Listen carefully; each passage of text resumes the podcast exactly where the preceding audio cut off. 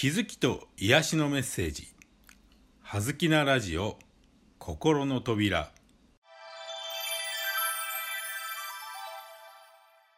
皆さんこんにちは。葉月光栄です。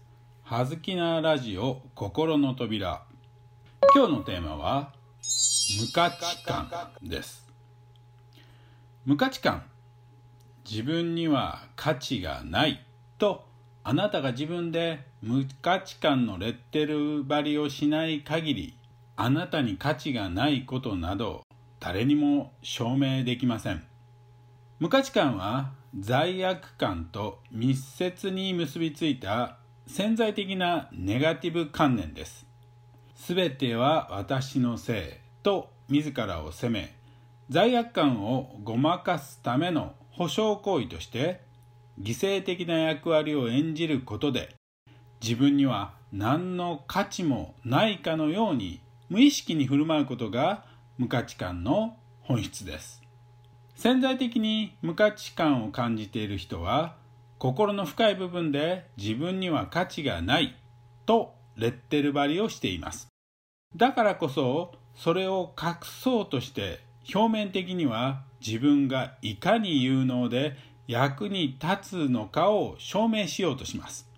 つまり無価値観の強い人ほど意識的に良い人を演じて努力して一生懸命働く傾向が出やすいと言えるでしょう。しかしそうやって身を粉にして一生懸命働いてみたところでその動機が罪悪感を埋め合わせるための保証行為である限りいくら懸命に働いてみたところで自分では何の報酬も受け取ることができません。私には価値がないと思いながら働いても無価値観をますます強めてしまうことになるだけです。無価値観の多くは子供時代親から受けたトラウマによることがほとんどです。親からひどく叱られ傷つけられたとしても子供は親が悪いとか間違っているとは思えません。親が怒るのは私が悪い子だからだとして自分を責めるようになり罪悪感を背負い込んだまま大人になるとそれが潜在的な無価値観へとつながっていくのです。今日はあなたの中にある無価値観にフォーカスしてみましょう。なぜあなたはその仕事をそんなに一生懸命やっているのですか？あなたが自分の価値を一番認めてほしい人は誰ですか？あなたの価値はあなた以外の誰かが評価して決めるものでしょうか？